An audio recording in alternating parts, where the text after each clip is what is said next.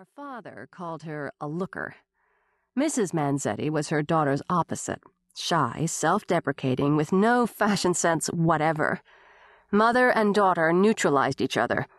Mrs. M, as she was known, came to every sports event because Alice was a cheerleader.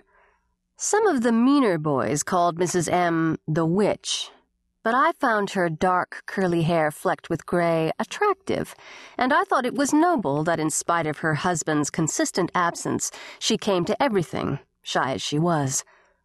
I was also shy, but I tried to pretend otherwise. I chewed gum, better than cigarettes as a way to avoid talking, and grew long hair to hide behind.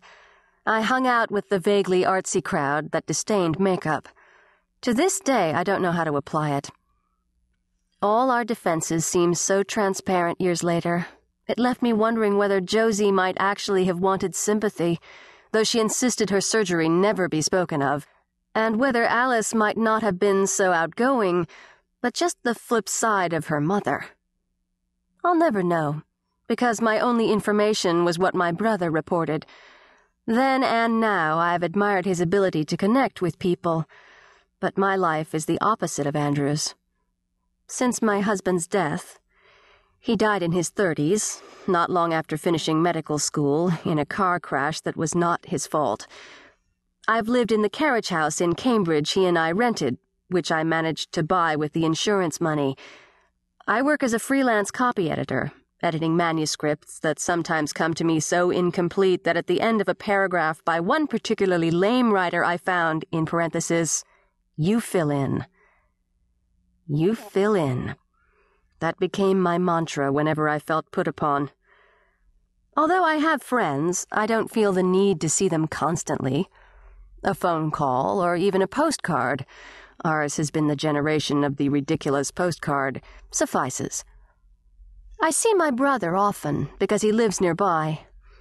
Andrew and I are close. There was never any estrangement, even during the time he was married and living on the West Coast. I don't like planes, and his marriage was so turbulent that time after time he and his wife would cancel visits east because they'd stopped speaking to each other. Even if I had liked flying, it was not exactly pleasant to realize I'd probably be subjecting myself to a tense few days if I went for a visit. Andrew is embarrassed about those years, though he's hardly alone in having made a mistake in marriage. After their breakup, he plunged into a hectic social life with women before he started looking up girls from high school. He and I would be having coffee, and he would mention that a woman I'd never heard of was so threatened by some female colleague he knew from work that she'd suddenly become clingy. Sue McCamber. Or he'd tell me that in the middle of the night he'd realized that the woman he'd been dating had begun infantilizing him. Dana. Or was it Dina? The discussions he and I had about the women reminded me of Jeopardy. Some bizarre action described, with some girl's name the inevitable solution. Who is Sue McCamber? Andrew introduced me to Sue McCamber after she had figured in his life for several months. Sue was the divorced mother of a little boy. She was younger than my brother and slightly new age flaky. She saw significance in her son's middle name being the same as my brother's. Still, I came to like her. She was pretty. Is pretty, though I don't see her any more since he doesn't, in an unself conscious way, and charmingly bumbling in her girlishness. One time she walked out of her clog and hobbled for half a block before she realized what was wrong and started laughing. She didn't mind asking what a word meant if she didn't know, and she was always the first to jump up to help, even if all you were doing was making tea. No one before me had ever made tea for her. All her life, all she'd seen was tea bags. You'd think that with fancy coffee places opening everywhere, she would at least have seen some freshly brewed tea. But she acted as if she were at a seance, looking into my eyes for a sign when I placed the teapot on the table. The next time she came, she brought scones. I had hand cut marmalade, and even Andrew, who prefers a beer or strong coffee, really enjoyed the tea party. Several times I took care of her son while she and Andrew went to dinner and a movie.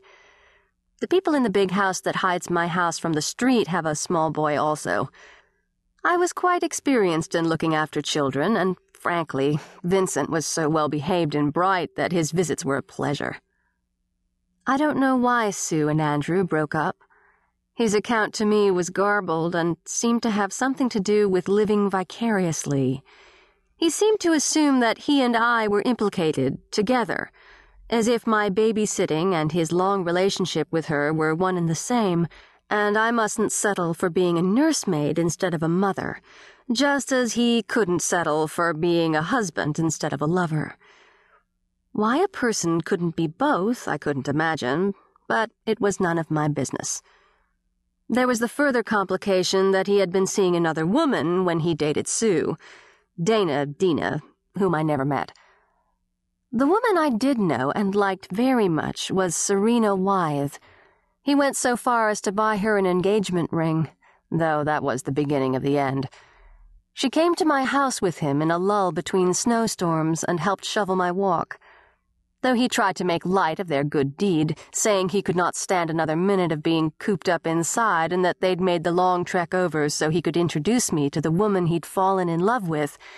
I saw in retrospect that he had come, as he sometimes did, because I was a touchstone, and when things got too crazy in his life, he had a tendency to want to retreat to surer, safer territory. That was what I always represented. He didn't usually make such retreats alone, interestingly enough, but rather to bring along the person who had upset him. I once explained this to a friend by saying that it made me feel like those people who demagnetize watches. When on the arm, the watch simply stops. Once my brother clasped my wrist, a habitual gesture when he was upset, it was as if he assumed that magically the connection would deactivate his anxiety. In any case, this was some time before he began looking up high school girls. That day he was there to shovel snow and to announce his great love for Serena. Also, unbeknownst to her, but obvious to me, he was there to ask me, in effect, to make it all, except the snow, go away. She reminded me of someone. She was unusually pretty so you'd think that I'd have known at once why she looked familiar. But it took a while before I brought back the face of the nurse who had told me in the hallway of intensive care that my husband had died. I had never seen that particular nurse before, and saw her only briefly then. Yet I found that years later her face had imprinted itself in my mind. At the time, I had been shocked, as had the nurse, that the doctor who was supposed to have told me had not. Considering the extent of Mac's injuries, some part of me had been waiting to hear it. But for a split second, I had tried to convince myself that nurses in the middle of the night were simply not so strikingly beautiful, and that therefore she was a hallucination.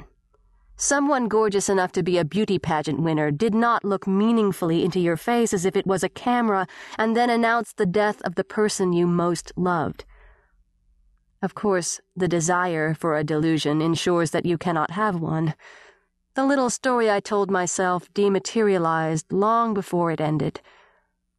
It was not until much later that I summoned up the face and remembered how much I had once wanted it to be proof that I was having a nightmare. So, okay, my brother's girlfriend had reminded me of the long ago, beautiful messenger of death whose words changed my life forever. That still left the real girlfriend, the one who phoned me when her relationship with my brother ended to see if I could shed any light, as she put it, on his abruptly dumping her and disappearing. She called, begging me to meet her for coffee. I had been working on an article about drag racing. My copy editing job is a wonderful way to gather trivia, which is sometimes useful in conversation, though it more often appears, bizarrely, as bleeps in my dreams and had spent the morning preceding her call reading up on red lighting, the term for handicapped racing, practiced by the driver profiled in the piece. I had been taking notes to make more accurate the writer's description of the helmet the driver wore, getting the terms right. Eye port and vent port were, as I suspected, two separate things. When the phone rang, and through the answering machine's screening device, I heard Serena's voice and knew instantly that something was wrong. In agreeing to get together with Serena, I didn't pretend to myself that empathy motivated me. It was more a matter of expedience. My intuition.